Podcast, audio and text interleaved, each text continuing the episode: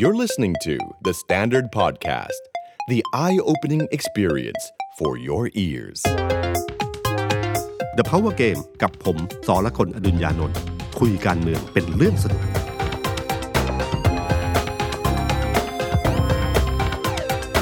สวัสดีครับ ผมสอละคนอดุญญานนท์สวัสดีครับ ผมออฟพลวุฒิ สงสกุล content creator การเมือง THE STANDARD สวัสดีพี่ตุ้มแล้วก็สวัสดีคุณผู้ฟังนะครับ สวัสดีปีใหม่นะครับพี่ตุ้มครับก็เปิดปีใหม่มา ทุกอย่างแพงหมดเลยครับพี่ แต่มีว่ามีอย่างหนึ่งถูกครับพี่ ถูกเสมอ คือภรรยาครับ เป็นเป็นเรื่องอะไร มันเป็นสัจธรรมเนอะครับสัจธรรมรูปพศถูกทุกเรื่องนะคครัรับบเออ เรื่องนี้น่าสนใจนะเออผมว่าเรื่องของแพงเนี่ย เป็นเรื่องที่ที่เป็นปัญหาใหญ่ของรัฐบาลตอนนี้เนาะ ครับเพราะว่ามันเป็นความมันผลกระทบมันกว้างขวางจริง ๆ แล้วใครจะนึกนะครับว่าวันนี้ค่าครองชีพของประชาชนเนี่ยของคนไทยด้วยกันเนี่ยปรากฏว่ามันเพิ่มขึ้นทุกด้านเลยนะครับ ไม่ใช่ด้านเดียวใช่เรื่อครังบอาหารนะฮะอย่างตอนแรกเนี่ย คือตอนนี้วันอย่างวันวันนี้หรือเมื่อวานเนี่ยที่ที่มีข่าวว่าเรือโดยสาร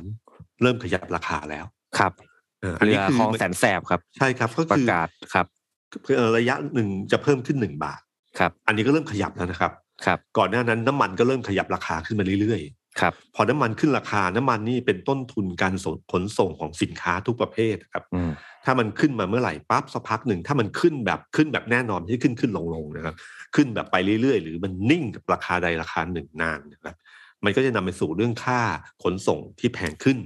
ครับและจะทำให้สินค้าทุกตัวราคาขยับขึ้นทันทีอืม นี่คือหลักการปกตินะคือน้ำมันขึ้นราคาเมื่อไหร่เนี่ย ในแง่ของผู้ประกอบการหรือ หรือนักธุรกิจทั่วไปเนี่ยเขารู้เลยว่าต้นทุนในการผลิตสินค้าของเขาจะแพงขึ้น ไม่ว่าจะเป็นเรื่องของอาหาร ไม่ว่าจะเป็นอสังหาริมทรัพย์ ไม่ว่าจะเป็นสินค้าอุปโภคบริโภคทุกอย่าง ราคาค่าขนส่งจะขยับขึ้นทันทีนะครับ อันนี้คือเรื่องที่รู้กัน ในขณะที่ชาวบ้านเนี่ยที่ใช้รถเนี่ยครับที่มีรถยนต์ส่วนตัวเนี่ย ไม่ว่าจะเป็นมอเตอร์ไซค์หรือรถยนต์ก็ตามที อันนี้ก็คือต้นทุนค่าครองชีพในชีวิตที่เพิ่มขึ้นนะครับเอ่อจากนั้นจากน้ำมันมาสู่ที่เรื่องของอาหารโดยตรงเลยนะครับค่าแก๊สหุงต้มขึ้นราคานะครับ น้ำมันพืชขึ้นราคา เนื้อหมูขึ้นราคา เนื้อหมูขึ้นราคา พักหนึ่งเนื้อไก่ขึ้นราคา เนื้อไก่ปั๊บแป๊บเดียวไข่ไก่ขึ้นราคา มันนำไปสู่อาหารจานเดียวที่เพิ่ม แบบขยับราคาขึ้นมาโดยปริยาย ไม่ใช่แค่หมูทอดเจ๊จงนะฮะครับผมมันหมายถึงทุกอย่างเลย ใช่ใช่ไหมฮะเพราะว่าตอนเปิดปีใหม่มาคอนเทนต์ที่จะต้องทำนอกจากโอไมครอนก็คือหมูแพงครับแต่คนนี้ก็ลงพื้นที่กัน แล้วพี่อืมช่างภาพของ THE STANDARD ก็คุยกันในกลุ่ม ถ่ายรูปส่งมาให้เราดูเลยอืมออฟแพงทุกอย่างเลยว่ะ กาแฟอืมก็ขึ้น อาหารอืมจานเดียวก็ขึ้น ทุกหมูปิ้งก็ขึ้น ทุกอืมอย่างมันขึ้นหมด เขาก็เลยไปรวมถ่ายรูปป้ายราคาครับพี่ตุ้มครับป้ายราคาอาหารจานเดียว ป้ายราคา พวกสินค้ากินรายวันของมนุษย์เงินเดือนที่ต้องกินกันตามสาทรตามเออสีเป็นไงพยาขึ้นทุกอันเลยครับพี่ แล้วเป็นการอืมขึ้นแบบแมนนวลก็คือป้ายเนี่ย ขีดค่าเอา หรือเอากระดาษสก็อตเทปมาแปะปรับราคา เพิ่มห้าบาทบ้างเพิ่มสามบาทบ้าง แต่ว่ามันขึ้นทุกอันจริงเราคิดดูนะครับ เวลาเราขึ้นเนี่ยส่วนใหญ่เขาจะขึ้นเงินทีเนี่ยขึ้นห้าบาทๆครับ หรือไม่ก็สิบาทตัวเลขมันเหมือนตัวเลขทางจิตวิทยาไปเลยครับแทนจะขึ้นสองบาทขึ้นสามบาท ไม่ใช่เดี๋ยวนะครับขี้ขี้เกียจทอนฮะที่จะแต่อย่าลืมนะครับ พวกนี้นี่ค่าของชีพเวลาสมมติสี่สิบเนี่ยขึ้นมาแต่สมมติห้าสิบขึ้นมาห้าบาทเนี่ยครับมันคือสิบเปอร์เซ็นต์นะโอ้ใช่ใช่ไหมครับครับสี่สิบขึ้นมาห้าบาทนี่สิบกว่าเปอร์เซ็นต์นะเออหมายถึงว่าเงินในกระเป๋าที่ไหลออกจากเดิมจ่ายร้อยต้องจ่ายร้อยสิบนะอือืมมนี่คือค่าของชีพที่คุณกินข้าวเนี่ย ถ้าคุณกินข้าว ใช้ชีวิตในการซื้ออาหารจานเดียวสามมื้อ ถ้าคนอยู่คอนโดอยู่หออยู่อะไรก็ตามทีชีวิตคนทำงานเนี่ยนะถ้าใช้ค่าอาหารสมมติว่าค่าอาหารประมาณหมื่นหนึ่งเนี่ย คุณเพิ่มขึ้นมาประมาณพันหนึ่งทันทีเลย โอ้เออใช่ครับนี่ใช่ไหมไม่ได้คิดมุมนี้เลยครับพี่นี่พอคือคิดตัวคิดตามพี่ตุ้มแล้วรู้สึกเครียดเลยฮะตอนแรกเห็นขึ้นห้าบาทไม่ค่อยเครียด พอเรารวมทั้งหมดเนี่ย มันจะขึ้นทันทีแล้วอย่าลืมนะครับ พอค่าน้ำมันขึ้น ค่าเรือเอ่อค่าโดยสารต่างๆ เพิ่มขึ้นเนี่ย มันไปเลยนะครับ แล้วก็มันจะไม่ใช่แค่นี้ด้วยนะครับ มันจะไม่ใช่สินค้าเพียงแค่ที่คุณจะเป็นอาหารจานเดียวนะครับ ต่อไปเครื่องดื่มมีสิทธิ์จะขึ้นราคา เพราะค่าขนส่งมันขึ้นครับเพราะว่าอะไรต่างๆเนี่ยมันมันไปเป็นลูกโซ่เลยนะครับ แล้วอย่าลืมจริง ๆ เนี่ย คนเราชอบลืมไปว่าณวันนี้ค่าของชีพของเราเนี่ยหลังจากโควิดเกิดขึ้นนะครับ เรามีค่าของชีพแฝงที่เราไม่เคยจ่ายก่อนโควิด เพิ่มขึ้นนะครับ เช่นหน้ากากอนามัยอ๋อ ใช่ใช่หน้ากากอนามัยคุณลองคิดดูว่าคุณใช้แบบไหน แล้วคำนวณดูว่าเดือนหนึ่งคุณใช้เท่าไหร่ นั่นคือค่าของชีพ ค่าใช้จ่ายที่คุณเพิ่มขึ้นจากภาวะปกตินะครับอืมแอลกอฮอล์ที่ฉีดล้างมือนะฮะไอ้สิ่งเหล่านี้มันคือสิ่งที่เราเพิ่มขึ้นเป็นรายจ่ายที่เพิ่มขึ้น เงินในกระเป๋าว่าออกไปเรื่อยๆ แต่เงินที่ไหลเข้ากระเป๋าเนี่ยครับนะครับ เท่าเดิม มันก็หมายความว่าจริง ๆ แล้วเงินที่เหลือในกระเป๋าเราเนี่ยน้อยลง หรือจริง ๆ ที่ไม่เหลืออยู่แล้วมันก็คือติดลบ แล้ววันแล้วสิ่งเหล่านี้นะครับ มันเป็นความรู้สึกที่เกิดขึ้นว่าอืมโอ้ทำไมค่าของชีพมันเพิ่มขึ้นชีวิตการใช้จ่ายมันเครียดขึ้นกว่าเดิมนะฮะครับ แล้วก็อย่าลืมนะครับว่าตอนที่ผักชีนะฮะที่แค่ผักชีนะครับนายกยังเดือดร้อนถึงขนาดจะให้กองทัพเนี่ยปลูกผักชีกันนะครับ ให้ทหารใช้พื้นที่ว่างปลูกปลูกผักชี แต่ตอนนี้เจอทั้งเนื้อหมูเนื้อไก่น้ำมันพืชเนี่ย คนก็เลยชอบแซวกันว่า เอ๊ะหมายความว่าต่อไปนะกองทัพต้องขุดเจาะน้ำมันหรือเปล่าเพื่อให้น้ำมันถูกลงปลูกถั่วเหลืองน้ำมันทำน้ำมันพืชหรือเปล่าเลี้ยงไก่เลี้ยงหมูหรือเปล่าอะไรเงี้ยครับแล้วมันจะพอเพียงหรือเปล่านะครับ ซึ่งเวลาพูดถึงตรงนี้ขึ้นมาเนี่ยมันหมายความว่าจริงๆอะขนาดปัญหาผักชียังหนักหนาสาหัสขนาดนั้น นี่คุณเจอกันหน่ำไปทั้งอาหารหลักเนี่ยผักชีมันคือเหมือนกับเหมือนกับเอ่อผักอันหนึ่งที่ปรุงรสเท่านั้นเองอ่านะไม่ใช่ครับอาหารหลัก ครับแต่เมนคอร์สของมันจริงๆถ้าไม่ว่าเป็นหมูเป็นไก่ ที่คุณบอกว่าหมูแพงให้ไปกินไก่อ้าวไก่ขึ้นเลยว่ะอ้าวอ้าวงั้นไปกินไข่ไก่อ้าวไข่ไก่ขึ้นอีกละครับ อาหารที่เป็นโปรตีนมันขยับหมดเลยเลยนะครับ ครับฉะนั้นไอ้ตรงเนี้ยผมว่ามันยิ่งหนักใหญ่ ถ้าผักชีหนักแค่ไหน ณวันเนี้ยหนักขึ้นร้อยเท่าอืมนะครับนั่นคือปัญหาการเมืองที่ถมทับเข้าไปครับไม่รู้ว่านี่เป็นเหตุผลหนึ่งหรือเปล่า หรือเหตุผลที่รวมทั้งโควิดหรือเปล่าที่ทำให้นายก ยกเลิกการ work from home ครับเริ่มกลับมาทำงานแล้วอืมนะฮะเพราะตอนที่นายก work from home รัฐบาล work from home เนี่ยเหมือนประเทศเราไม่มีรัฐบาลอะครับคือคือปัญหาทั้งอย่างที่ถมทับเข้ามาเนี่ยมันไม่มีคนตอบครับไม่มีคนบอกว่ามันคืออะไรคืออะไรคืออะไรนะครับ อันนี้ก็กลับมาอีกรอบหนึ่งนะแล้วประเด็นของเรื่องของเอ่ออาหารแพงเนี่ย ผมว่าประเด็นการเมืองที่น่าสนใจก็คือเรื่องของเนื้อหมูครับเพราะเนื้อหมูเนี่ย พอมันขาดมันเกิดขึ้นจากว่าหมูขาดตลาด หมูขาดตลาดทำให้ราคามันขยับขึ้น ซึ่งเป็นหลัก demand supply ปกติครับแต่คำถามก็คือว่าทำไมหมูขาดตลาดครับผมคำตอบก็คือว่าเพราะมันเกิดโรคระบาดขึ้นมาอืมเขาเรียกว่าเชื้อไวรัสอหิวาต์แอฟริกาในสุกรนะครับ เรื่องเนี้ยพอขุดเจาะเข้าไปจริงๆเนี่ยมันไม่ได้เพิ่งเกิดขึ้นณวันนี้นะครับ เพราะหมูไม่ใช่ว่าเกิดขึ้นตายวันนี้แล้วไม่มีมันเกิดขึ้นมาก่อนหลายเดือนแล้ว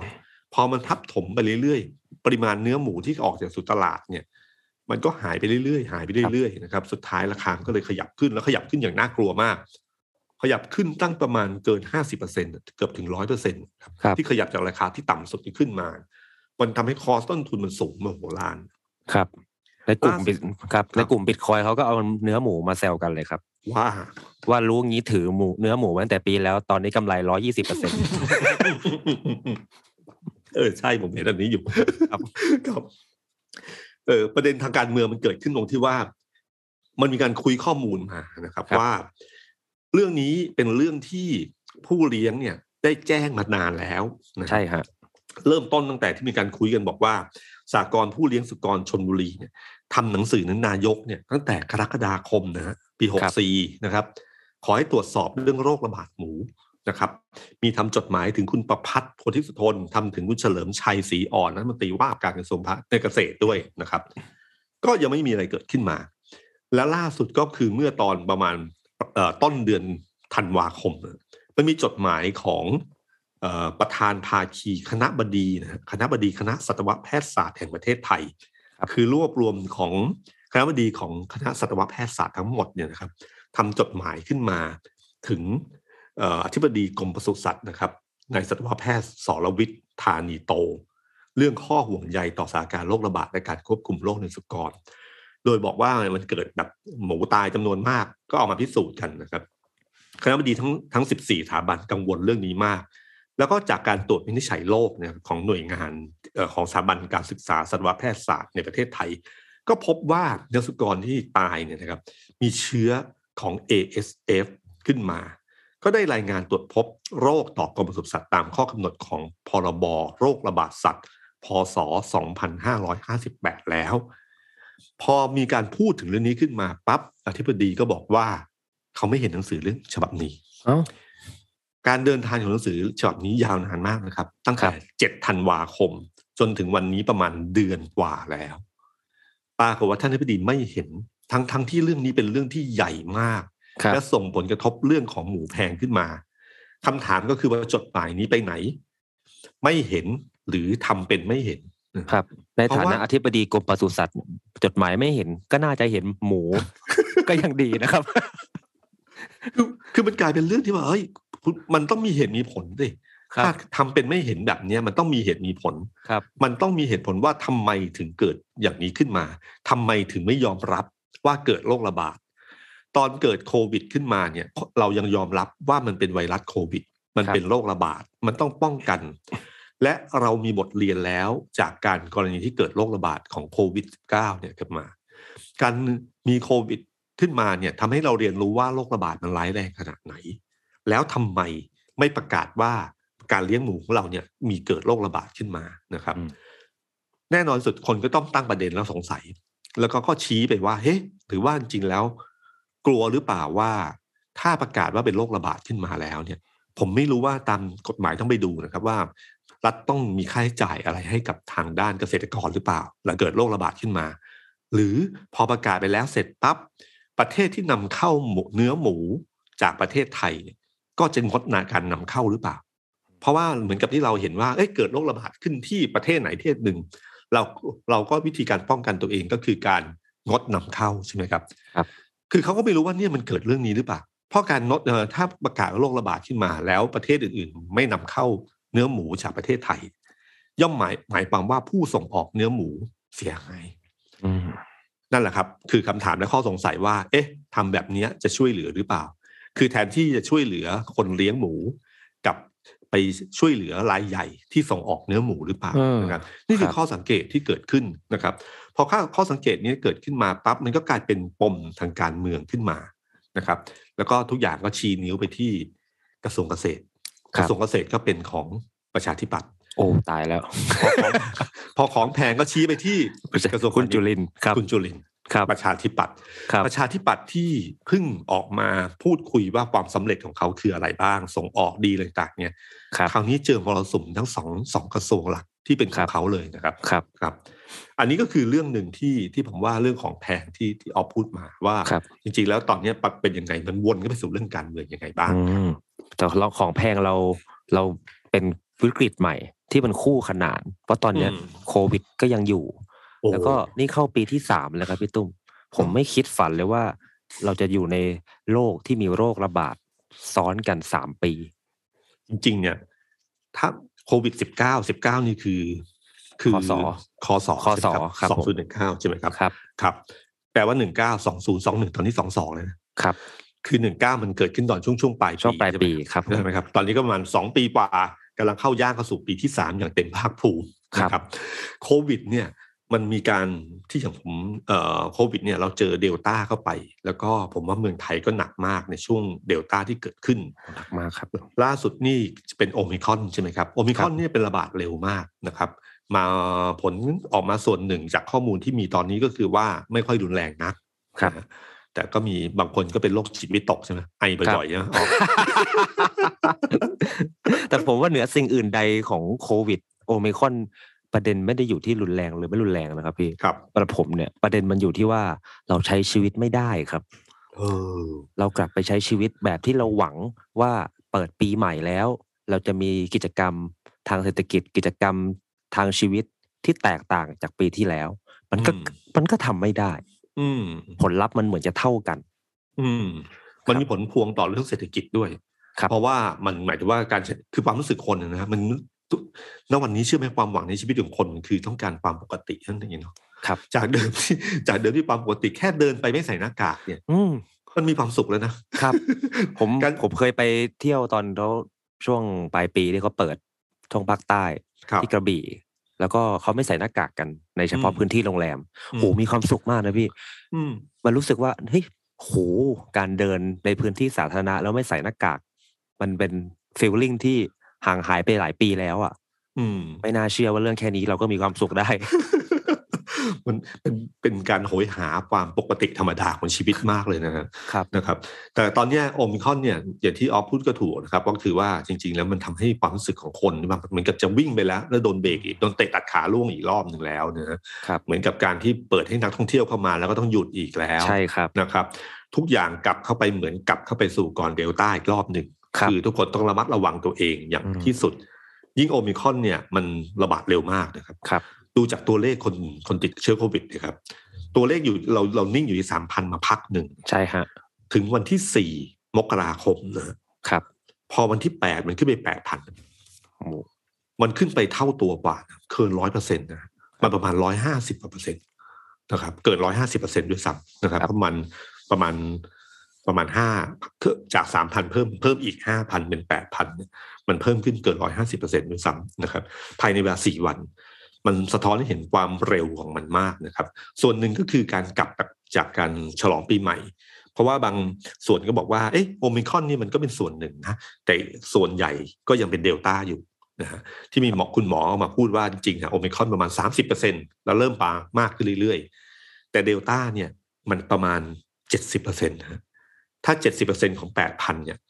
ก็ประมาณเกือบ5,000นะก็คือจาก 3,000เนี่ยเพิ่มขึ้นมา 5,000นะครับก็ก็เป็นตัวเลขที่พอดูตัวเลขแล้วเห็นว่าโอ้โหหน้าหวั่นวิตกมากนะครับ แล้วก็ใช่ฮะ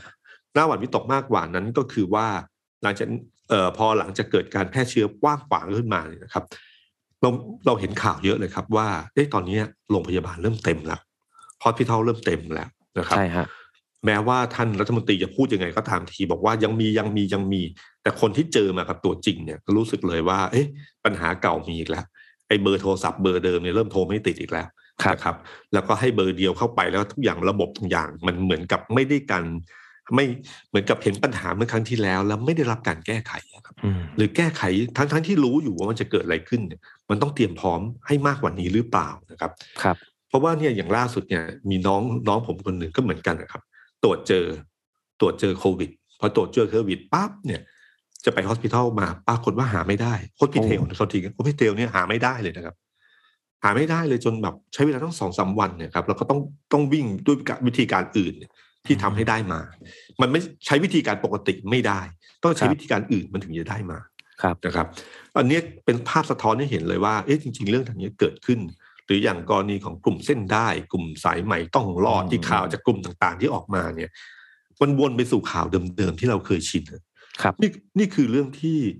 เรื่องที่น่ากลัวนะครับ เพราะว่าน่ากลัวครับ เพราะว่าโอมิครอนมันเร็วมากนะครับ ถ้าตั้งรับแทนมันต้องตั้งรับแบบ แบบเยอะไว้ก่อนนะครับ ครับเปิดโรงพยาบาลเปิดเปิดอะไรให้มันเยอะไว้ก่อนเลย ให้ให้รู้สึกคนเข้ามาถ้ามีพื้นที่มีพื้นที่มีพื้นที่อะครับ แล้วก็จะปรับกติกาเรื่องรักพักรักษาที่บ้านเนี่ยก็เอามาให้ชัดๆ ให้คนรู้นะฮะครับไม่นั้นไม่นั้นอย่างที่มีคนเคยบอกว่า ไอ้ตอนเนี้ย ถ้าตั้งรับไม่ได้เนี่ยรัฐบาลจะโดนหนักมาก เพราะมันเคยมีบทเรียนมาแล้ว คือถ้าไม่เคยมีบทเรียนเมื่อครั้งที่แล้วที่มันเกิดขึ้นเนี่ย คนยังพอให้อภัยได้บ้าง เพราะมันเป็นเหตุที่ไม่เคยเกิดขึ้นมาก่อนในเมืองไทยครับเรามันมีสิ่งที่เกินความคาดหมายไป แล้วมันทำให้เกิดภาพความเศร้าทั้งหลายที่เกิดขึ้นนะฮะ แต่เมื่อทำผิดครั้งแรกเนี่ยมีคนบอกทำผิดครั้งแรกไม่ผิด เพราะเราไม่รู้ แต่ถ้าทำผิดซ้ำในเรื่องเดิมเป็นครั้งที่สองเนี่ยนั่นคือความผิดที่แท้จริงอืมเพราะว่ามันเคยเกิดมาแล้ว เราควรจะป้องกันได้ใช่ไหมครับฉะนั้นภาพที่เกิดขึ้นเนี่ยเอ่ออย่าให้มีคนตายข้างถนนนะอืมอย่าให้มีคนตายในบ้านอีกนะครับ อย่าให้มีภาพคนที่ต้องไปแจกข้าวแจกอาหารริมถนนเหมือนเดิมอีกนะอืมภาพเหล่านั้นเศร้าๆเหล่านั้นต้องหายไปนะครับ ถ้ายังคงอยู่แล้วมีเกิดขึ้นอีกครั้งหนึ่งเนี่ยคราวนี้รัฐบาลปฏิเสธความรับผิดชอบไม่ได้เลยนะครับซึ่งได้แต่หวังนะครับพี่ตุ้มเพราะว่าออฟดูสถานการณ์ เวลาเขแถลงข่าว ศบค. เนี่ยออฟจะดูใกล้ชิดพิเศษนิดหนึ่งอืมแล้วก็ค้นพบว่าจริง ๆ มี wake up call ที่ใหญ่มากครับพี่ตุ้มตอนนี้ก็คือ ก่อนปีใหม่เนี่ย ทางกระทรวงสาธารณสุขก็เขาเรียก scenario แต่ว่าภาษาภาษาไทยเรียกฉากทัศน์อืมกระทรวงสาธารณสุขก็ทำฉากทัศน์ scenario มาสามอย่างอืม หลังปีใหม่ เพราะว่าเราไม่ได้ล็อกดาวน์ใช่ไหมฮะเราเปิครับให้มีการใช้ชีวิตกันปกติ เขาก็จะมีสามฉากกระทัดที่แบบผู้ติดเชื้อมากที่สุด ก็ทะลุไปถึงสามหมื่นจะมีเส้นค่อยๆไต่ไป แบบฉากกระทัดอันตรงกลางก็เป็นแบบความน่าจะเป็นประมาณหมื่นห้าถึงเกือบเกือบสองหมื่นคนต่อวันนะฮะแล้วก็แบบเบาที่สุดก็จะประมาณหมื่นหนึ่งหมื่นต้นต้นๆตอนเนี้ยถ้าใครติดตามสบคแถลงใกล้ชิดเนี่ย จะเห็นว่า เขาก็จะพอดสถานการณ์จริง ว่าตกลงแล้วเนี่ยของจริงเนี่ยมันไต่ไปในกราฟซีนาริโอหรือว่าฉากทัศน์แบบไหนอืมพี่ตุ้มเชื่อไหมครับว่าตอนนี้เนี่ย มันไต่ไปในแบบที่เลวร้ายที่สุดนะครับรู้สึกว่าเกินกว่าเลวร้ายที่สุดด้วยใช่ไหมครับมันไต่ไปอืมในจุดที่เหมือนเลยเส้นสีกราฟที่เลวร้ายที่สุดไป แล้วมันอืมกำลังจะไปตามไปตามนั้น แต่ข่าวอืมดีเล็กๆก็คือว่าไอ้ตรงผู้เสียชีวิตต่อวันอ่าใช่ใช่มันไต่ไปในทางที่ ที่ดีน้อยด้วยนะที่ดีที่ดี แต่ว่าอย่างไรก็ตามเนี่ยมันประมาทไม่ได้ครับพี่เพราะว่าครับพอมันผู้ติดเชื้อมันเยเยอะอะขึ้นอ่าเปอร์เซ็นต์เหมือนว่าจะน้อยแต่พอตัวอาหาร ตัวอาหารมันเยอะเนี่ยเปอร์เซ็นต์มันน้อยมันก็จะทำให้มีผู้เสียชีวิตเยอะขึ้นได้ ใช่ คือเปอร์เซ็นต์มันน้อยแต่จำนวนมัน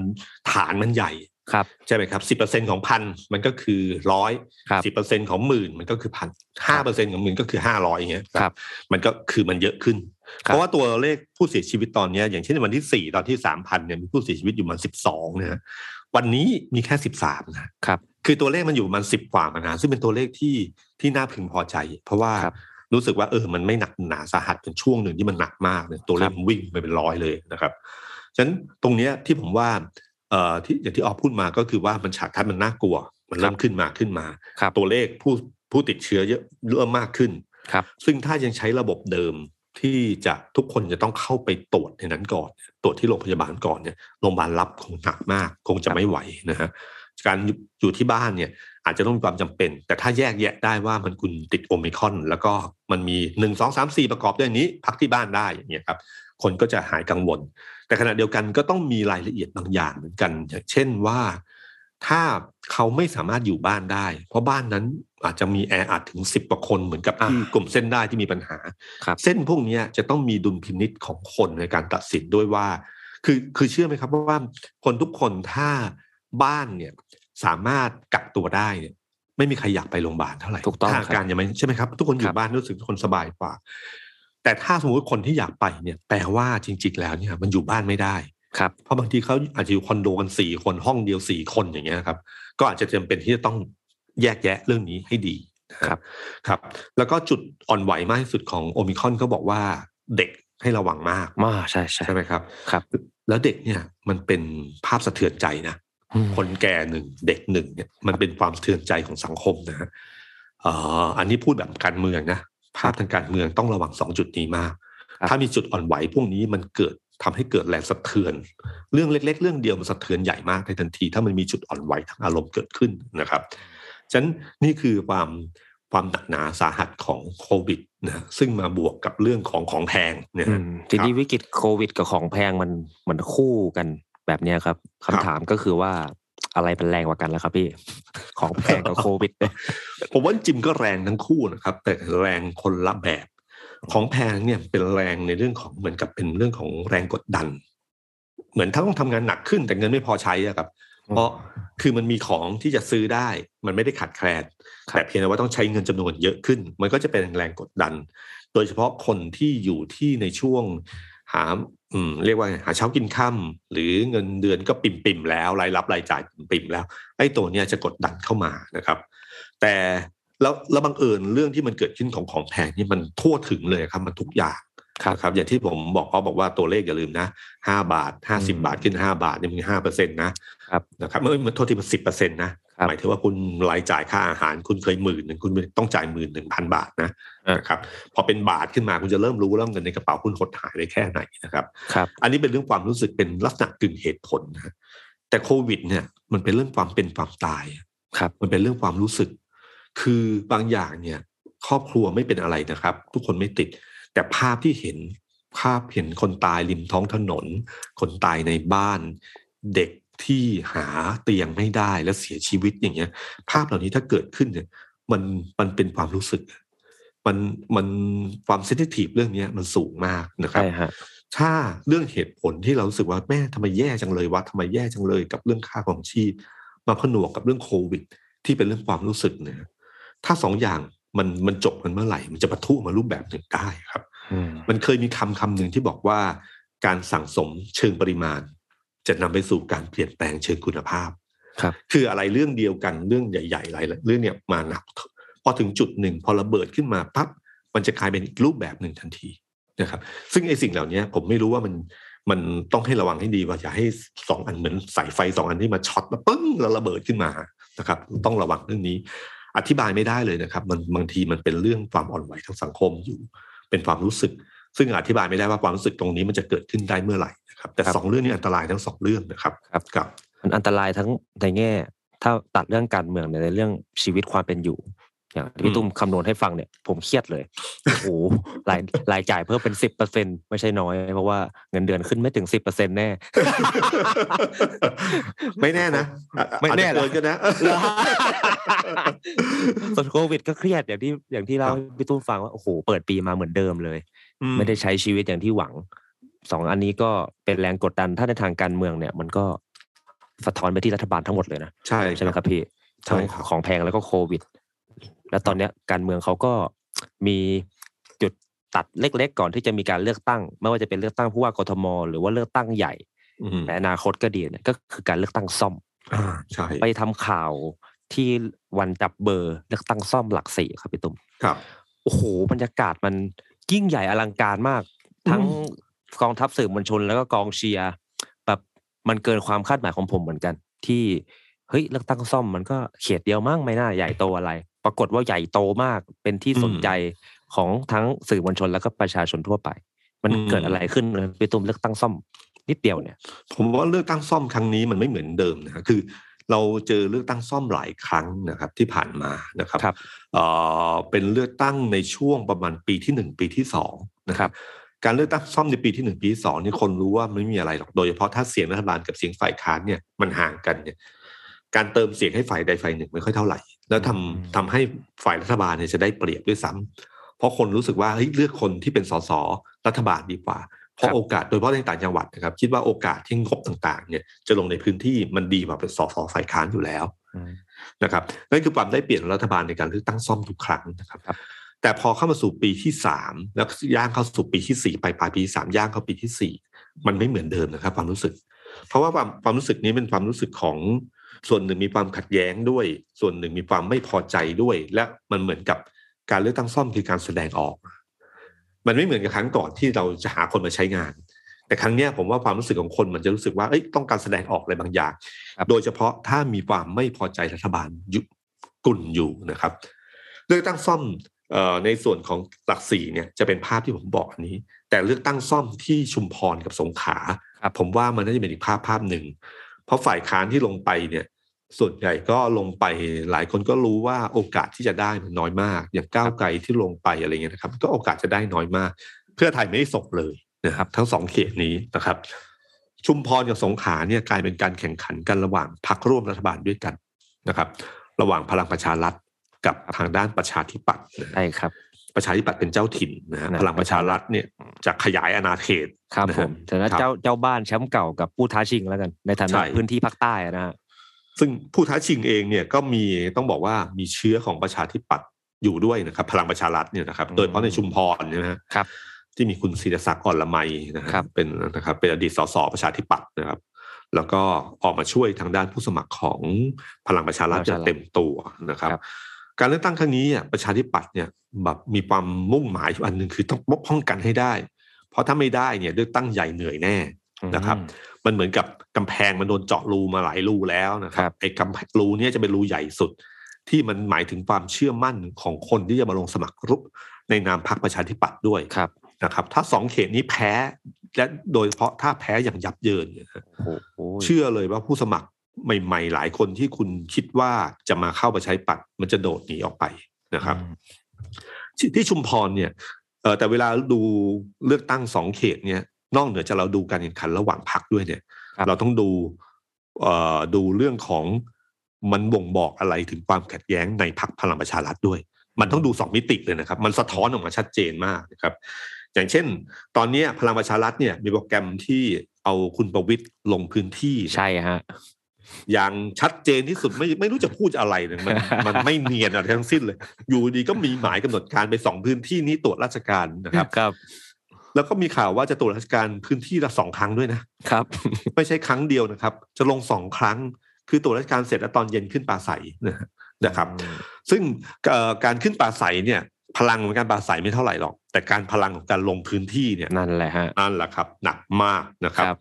ซึ่งผมว่าประชาธิปัตย์ก็รู้นะฮะประชาธิปัตย์จะมาพูดเสมอว่าเออพลังประชารัฐเนี่ยใช้อำนาจรัฐเก่งมากโอ้โหก็ใช้เยอะล่าล่าสุดเนี่ยไม่ได้พูดธรรมดา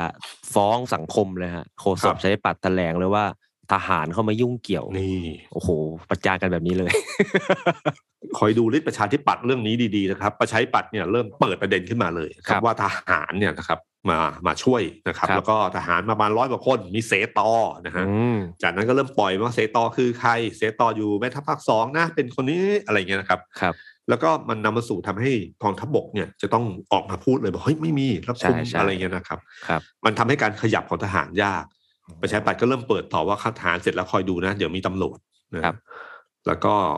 เอ่อพอไปชุมพรครั้งนี้ ปรากฏว่าคุณมีจักรทิพย์ไปด้วยนะฮะคุณจักรทิพย์ไปร่วมขบวนด้วยในการเดินสายครั้งนี้นะครับ ก็เลยทำให้เอ่อเกมการเมืองระหว่างในพื้นที่ชุมพรสงขลาค่อนข้างเข้มข้นนะครับจากนี้ผมพยายามสังเกตก็คือคุณธรรมนัฐเนี่ยนะครับ จะลงช่วยพื้นที่ไหนบ้างครับนะฮะอย่าลืมว่าการเลือกตั้งครั้งนี้นะครับสองเขตเนี้ยผู้อำนวยการการเลือกตั้งไม่ใช่คุณธรรมนัฐนะครับอ่าเขตชุมพรชุมพรเนี่ยคือคุณสันติพร้อมพัฒน์นะฮะครับ ส่วนทางด้านของสงขลาเนี่ยเป็นคุณสุชาติชมกิจนะครับ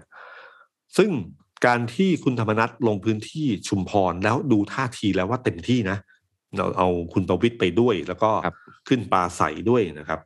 แต่ผมกำลังรอดูอยู่ก็คือพื้นที่สงขลาอืมเพราะว่าสงขลานี่เป็นของสุชาติชมกลิ่นสันติพร้อมพับเนี่ยยังไงก็ตามทีเนี่ย ผมว่ามันก็ยังไม่ค่อยไม่ค่อยคลิกแรงอ๋อ แต่คุณสุชาติชมกลิ่นกับคุณธรรมนัฐนี่ค่อนข้างแรงมากครับเพราะตอนที่จะล้มคุณธรรมนัฐเนี่ยครับหกรัฐมนตรีเนี่ยนะฮะมันมีชื่อของคุณสุชาติชมกลิ่นว่าจะเป็นครับเลขาธิการพักครับ ก็อยากจะรู้อยู่เหมือนกันว่า คุณธรรมนัฐจะไปช่วยปราศัยแบบไหนยังไงบ้างในพื้นที่นั้นอืมเพราะคนจัดเวทีอะน่าจะเป็นคุณสุชาตินะครับ ครับนะครับแล้วก็คุณสุชาติขึ้นปลาใสได้ไปแล้วผมเนี่ยมันกันคือด้านหนึ่งคือเป็นการวัดบารมีของสองคนที่เป็นผู้อำนวยการการเลือกตั้งด้วย แล้วก็ดูท่าทีว่าคุณธรรมนัฐเนี่ยช่วยทางไหนเต็มที่บ้างอืมนะครับ อันนี้คือภายในพักที่น่าจับตานะครับ แต่ในส่วนของประชาธิปัตย์เนี่ยนะครับ ประชาธิปัตย์เนี่ย ผมว่าคราวนี้เขาเล่นแบบเล่นเกมแรงครับนะเล่นเกมแรงในเชิงปราศัยในเชิงหาเสียงค่อนข้างเยอะทีเดียว ล่าสุดคุณจุลินทร์เนี่ยฮะคุณจุลินทร์เนี่ยไปไปปราศัยที่หาเสียงที่ที่พื้นที่เขตหกของสงขลานะครับ แล้วก็บอกว่า เหตุผลสำคัญที่ต้องเลือกพรรคประชาธิปัตย์เพราะว่าประชาธิปัตย์ไม่ใช่พรรคการเมืองเฉพาะกิจ แต่เป็นสถาบันการเมือง ถ้าถ้าเลือกผิดพักการเลือกตั้งข้างหน้า อาจจะไม่มีพักการเมืองนั้นแล้ว เพราะบางพักตั้งขึ้นมาเพื่อให้คนบางคนขึ้นสู่อำนาจ ผิดกับพักประชาธิปัตย์ที่อยู่มา 75 ปี มีหัวหน้าพัก8คน มีหัวหน้าพักคนภาคใต้ถึง3คน ก็อยากปลุกจิตวิญญาณคนภาคใต้เนี่ย ให้เลือกพรรคประชาธิปัตย์ให้ชนะการเลือกตั้ง เพราะผลการเลือกตั้งเขต6สงขลาเนี่ยจะเป็นธงนำว่าประชาธิปัตย์จะสามารถชนะการเลือกตั้งครั้งต่อไปในภาคใต้ และการเลือกตั้งในอนาคตครั้งต่อไปหรือเปล่าอืมอืมประเด็นที่ต้องขีดเส้นใต้คือการพูดถึงพรรคเฉพาะกิจนะไม่เอ่ยที่ชื่อ ที่ดันคนใดคนหนึ่งเป็นนาขึ้นยกสู่อำนาจขึ้นสู่เอออำนาจโอ้โหขึ้นคือผมพูดไม่ใช่ครั้งนี้ครั้งเดียวพูดสองครั้งนะครับ นี่คือครับครั้งที่สองนะ ครั้งครั้งแรกก็พูดไปครั้งนึงนี่คือพูดซ้ำอีกทีหนึ่งพูดถึงพรรคเฉพาะกิจพูดถึงการผลักดันบางคนบางคน เพื่อไปสู่อำนาจเป็นการตั้งพรรคขึ้นมาเพื่อเป็นบันไดสู่อำนาจของคนบางคนเนี่ยครับ แต่ไม่เอ่ยชื่อพรรคไม่ต้องเอ่ยก็ได้ฮะ ผมเชื่อว่าคนผมเชื่อว่าคนภาคใต้ไม่เข้าใจหรอกว่าเขาหมายถึงพรรคไหน ผมว่านี่แรงนะครับ ครับ คือคือการคือเป็นพรรคร่วมรัฐบาลนะครับครับอยู่ภายใต้นายกรัฐมนตรีชื่อพลเอกประยุทธ์จันทร์โอชานะครับ ซึ่งเป็นแคนดิเดตนายกรัฐมนตรีของพรรคพลังประชารัฐครับนะฮะแล้วก็ลงแข่งกับพรรคพลังประชารัฐครับ แล้วก็พูดแบบนี้พูดแบบนี้ครับครับที่ผมเคยบอกครับว่าการเลือกตั้งซ่อมครั้งเนี้ยน่าจะนำไปสู่ความความร้าวฉานพอสมควรอืมเพราะว่าการแข่งขันแบบเนี้ยมันยังไงก็ต้องกระทบกระทั่งกัน แล้วกระทบกระทั่งเนี่ยถ้าแพ้ไม่ได้ ความรู้สึกแพ้ไม่ได้เนี่ย คืองัดทุกอย่างนะครับครับเล่นทุกอย่างเอะไรที่วิชาที่ใต้หีบแล้วก็จะหยิบมาใช้ตลอดเวลานะครับ สู้กับอำนาจไม่ได้ ก็จะต้องก็ต้องประจานให้อีกฝั่งหนึ่งให้รู้สึกว่าตัวเองเนี่ยโดนกระทำจนพ่ายแพ้นะครับ ฉะนั้นตรงนี้พอเกิดขึ้นมาปั๊บเนี่ยอยู่ดีๆ วันนี้นะครับ คุณสันสันทภพสุขศรีเมืองสสเขตสองนครศรีธรรมราชประชาของพลังประชารัฐก็ออกมาจุดประเด็นเรื่องราคาเนื้อหมูแพงขึ้นมาทันทีครับ บอกว่าเนื้อหมูแพงเนี่ยมีสาเหตุมาจากการเกิดโรคระบาดในสุกร ปล่อยปละละเลยไม่ได้แก้ไขมากกว่าสองปีทำให้รายย่อยเนี่ยขาดทุนเหลือแต่รายใหญ่ ผลกระทบเนี่ยประชาชนได้รับผลกระทบนะครับเอ่อแล้วที่ด้านกระทรวงที่รับผิดชอบโดยตรงกับเสนอวิธีการแก้ปัญหาที่ปลายเหตุ ทั้งเนื้อหมูราคาถูกไล่ตรวจฟาร์มสุกร ทั้งที่รู้เรื่องโรคระบาดมาสองปีแล้ว นี่เป็นความล้มเหลวทางการบริหาร ไม่สามารถทำงานได้ตามหน้าที่ตามเป้าหมายนะครับ ใช้กลไกเอื้อต่อนายทุนรายใหญ่ โอ้โห ก็เช่น กรณีหมูแพงเกษตรกรรายย่อยไม่ได้รับประโยชน์เพราะขาดทุนจากโรคระบาดและค่าอาหารจนต้องเลิกเลี้ยง ที่ผ่านมามีการกล่าวพูดถึงอะไรต่างๆ เนี่ยปุ๊บคือผมรู้สึกว่าทั้งหมดเนี่ยอัดเข้าไปเลยที่ที่พักประชาธิปัตย์คนพูดคนพูดเขาอยู่พักไหนนะครับพี่พลังประชารัฐครับเหรอฮะผมนึกคว่ารับฝ่ายค้านคอนเทนต์เขารุนแรงมาก เล่นหนักมากนะครับ แต่ที่หนักกวันนั้นเขาก็บอกว่าผมทราบว่ามีกลุ่มการเมืองเก่าแก่กลุ่มหนึ่ง ออกมากล่าวอ้างถึงพลังประชารัฐซึ่งเป็นพรรคแกนนำรัฐบาลว่าไม่ไม่ไม่สามารถบริหารเศรษฐกิจให้ดีขึ้นได้นะครับบอกว่าที่ผ่านมาเนี่ยประชารัฐพลังประชารัฐเนี่ยให้โอกาสกับพรรคเนี้ยปฏิบัตินอมกับกลุ่มการเมืองนี้มาโดยตลอดนะครับ แต่กับพบพบความล้มเหลวทางการบริหารนะครับนะฮะ แล้วก็พูดถึงเนี่ยเลยครับเรื่องเกษตรกรรายย่อยพูดถึงอะไรพวกนี้ขึ้นมาเลยนะครับ ซึ่งผมว่าพอพุ่งพุ่งเป้าไปสู่เรื่องของกลุ่มการเมืองกลุ่มหนึ่งเนี่ยก็พุ่งเข้าไปสู่ประชาธิปัตย์มันคือการชนกันอย่างชัดเจนนะครับ มันชนกันแบบเหมือนกับว่าจริง ๆ แล้วอย่างที่อย่างที่ออฟพูดว่าเอ๊ะตกลงมันเป็นพักพลังประชารัฐหรือเป็นพักฝ่ายค้านกันแน่นะครับครับครับเอ่อผมว่าตรงเนี้ยที่ที่นี่แค่ครึ่งเริ่มต้นนะครับ ยังเหลือเวลาอีกเจ็ดวันนะฮะครับใช่ไหมครับ ช่วงเจ็ดวันเนี่ยโค้งสุดท้ายนี่คงหนักแน่นอนนะครับ ถ้าคุณประวิตรเดินสายอีก คุณจุลินทร์เข้าออกมาชนอีกเรื่อยๆนะครับ ผมว่ามันก็จะมีปมประทุทางการเมืองที่เกิดขึ้น ซึ่งไม่รู้ว่าพอถึงจุดหนึ่งเนี่ย เขาจะเล่นแรงขนาดไหนนะบางคนบอกว่าในวงการการเมืองเขารู้ว่าเล่นแค่นี้พอ แต่คนบางคนเขาก็บอกว่าเฮ้ยอย่าลืมนะ ช่วงนี้มันช่วงใกล้ๆจะเลือกตั้งใหญ่แล้วนะฉันมีอะไรก็ต้องใส่กันเต็มที่แล้วนะครับ ก็จับตามอง นะครับ เรื่องนี้นะครับ ส่วนในพื้นที่หลักสี่อ่ากลับเพราะมาว่าที่พื้นกรุงเทพกครุรับงเทพเนี่ยนะครับ มันเป็นฉากทัดของการเลือกตั้งใหญ่หรือการแสดงความพอใจหรือไม่พอใจของคนกรุงเทพต่อการเมืองระดับชาติได้ดีมากนะครับครับเอ่อที่ออฟบอกว่าไปไปจับฉลากจับฉลากใช่ไหมปรากฏว่าแต่ละคนเล่นเต็มที่เลยเล่นใช่ไหมคเต็รับมที่แล้วคุณฟิละเต้นช่วยภรรยาหาเสียงกระเจิง แล้วก็ขนกองเชียร์กันมาทุกพัก แล้วสื่อครับมวลชนก็ให้ความสนใจกันทุกสำนักส่งไปในอืมหลายหลายทีมเลยนะครับครับ เหมือนเลือกตั้งใหญ่เลยผมแบบตกใจเลย ตอนนี้ที่ได้เบอร์กันมาก็มีคุณอัธวิทย์ใช่ไหมฮะได้เบอครัร์บสองคุณสุรชาติเบอร์สามคุณเพชรนี่เบอร์หกของก้าวไกลเบอร์หกนะฮะแล้วก็คุณเจหลีเนี่ยเจหลีนะภรรยาของคุณศิระนะครับ ก็ได้เบอร์เจ็ดนะฮะไทยไทยพักดีรู้สึกจะได้เบอร์เบอร์หนึ่งป่ะถ้าผมจำไม่ผิดไม่แน่ จำไม่แน่ใจครับอ่า แต่มีคนมีคนแซวบอกว่าโชคดีนะไทยพักดีไม่ได้เบอร์สามโอ้ไม่งั้นต้องเดินชูสามนิ้วยุ่งเลยชูนิ้วลำบากมาก็กอาจจะเปลี่ยนวิธีการชูก็ได้ครับพี่อาจเป็นสองมือใช่ไหมสองกับหนึ่งเนี่ยครับ แต่ว่าคือตอนในการเลือกตั้งเนี่ยครับ มีคนก็เคยบอกว่าใครส่วนใหญ่จะดีใจถ้าได้ประมาณหนึ่งถึงห้าเขาใช้มือเดียว ใช้มือเดียวครับนะฮะชูมือเดียวชูหนึ่งนิ้วห้านิ้วพอหกเนี่ยปั๊บมันต้องชู ชูสองมือแล้วอืมนะมือเดียวมันชูเป็นหกไม่ได้นะครับครับฉะนั้นเอ่อมีมีของก้าวไกลเคยให้สัมภาษณ์ก่อน ที่จะจับสลากว่าอยากได้เบอร์สามเพราะหาเสียงง่ายนะอ๋อปรากฏเบอร์สามเป็นของคุณสุรชาติของเพื่อไทยนะครับครับ ก็โอเคฮะพอจะไปกันได้พอไปก็ได้ครับแต่ถ้าเป็นไทยพักดีเหนื่อยเลยนะฮะ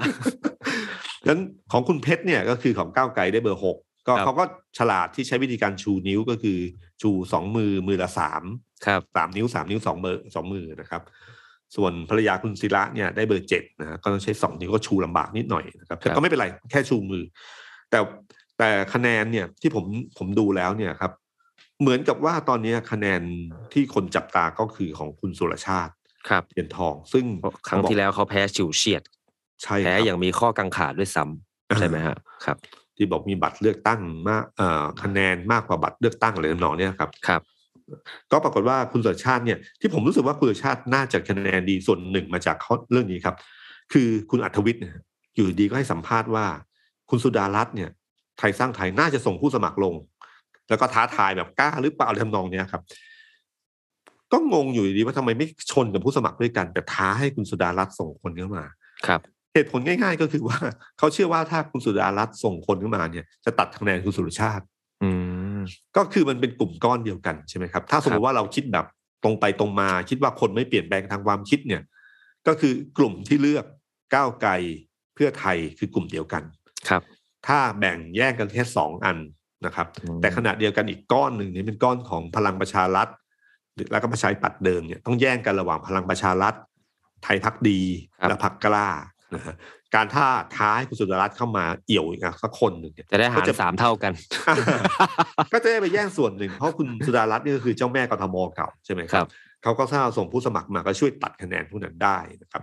ซึ่งแน่นอนผมว่าสุดารัตน์ถึงจุดนี้คงไม่คงไม่เข้าหรอกครับครับแต่เสียงท้าทายตรงนี้คือเสียงที่บ่งบอกให้รู้ว่าคะแนนใครนำนะฮะคะแนนใครที่ไม่เรียกว่าเป็นคะแนนขึ้นมาเนี่ยครับ แต่คือแต่เราก็ประมาทไม่ได้เหมือนกันว่ากรณีของพลังประชารัฐเนี่ยนะครับ เพราะว่าฐานเก่าเขามีแล้วเขาเป็นแชมป์เก่าด้วยนะครับ เราก็ไม่รู้ว่ารูปแบบมันจะเป็นยังไงต่อไป เพราะว่าตัวแปรในเขตเลือกตั้งนี้นะครับ เป็นเขตเลือกตั้งที่มันมีการตัวละครมันเปลี่ยนไปอะครับอย่างเช่นคุณสกลทีที่เคยช่วยพลังประชารัฐก็ลาออกแล้วครับและทุกคนก็เชื่อว่าเข้ามาช่วยคุณอัธวิทย์ พักกล้านะครับฉะนันเสียงก็จะเดินดึงไปนะครับอืมในขณะก้าวไกลก็ส่งตัวที่น่าจะมีชื่อเสียงมากกว่าเดิมอ่านะครับครับ มาลงก็มีโอกาสที่จะเบียดกับคุณสุรชาติที่จะแย่งฐานกลุ่มเดียวกัน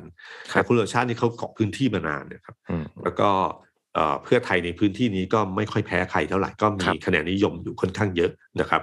ฉะนั้นตรงนี้เนี่ยผมว่าเป็นพื้นที่หนึ่งที่ที่น่าจับตา เพราะว่าคนกรุงเทพเนี่ย โดยเฉพาะในพื้นที่นั้นเนี่ยถือว่าเป็นโอกาสทอง ในการที่จะได้ใช้สิทธิ์ใช้เสียง แสดงความพอใจหรือไม่พอใจนะฮะครับและคนกรุงเทพเป็นคนไหวเคลื่อนกับความรู้สึกทางการเมืองค่อนข้างเยอะอืมมันไม่เหมือนกับต่างจังหวัดที่มันเป็นเรื่องอื่นมากขึ้นเป็นเรื่องของงบประมาณในพื้นที่เรื่องอะไรต่างๆเนี่ยเพราะเขาขาดเยอะเนี่ย แต่กรุงเทพเนี่ยจะเป็นเรื่องความรู้สึกกระแสสังคมณเวลานั้น ว่ารู้สึกยังไงกับพรรคไหนแล้วครัก็บเลือกนะครับอืมแล้วก็อำนาจรัฐหรือ การใช้เงินใช้ทองในกรุงเทพเนี่ยก็จะยากขึ้นนิดหนึ่งเอฟเฟกต์มันน้อยกว่าใช่ต่างจังหวัดครับครับฉะนั้นเลือกตั้งซ่อมเนี่ยนะครับเป็นเป็นเรื่องตั้งซ่อมที่ที่ผมคิดว่านะครับ มันจะเป็นโพลอย่างหนึ่งของการเมืองไทยนะครับ มันจะไม่เหมือนการเลือกตั้งซ่อมครั้งที่ผ่านมา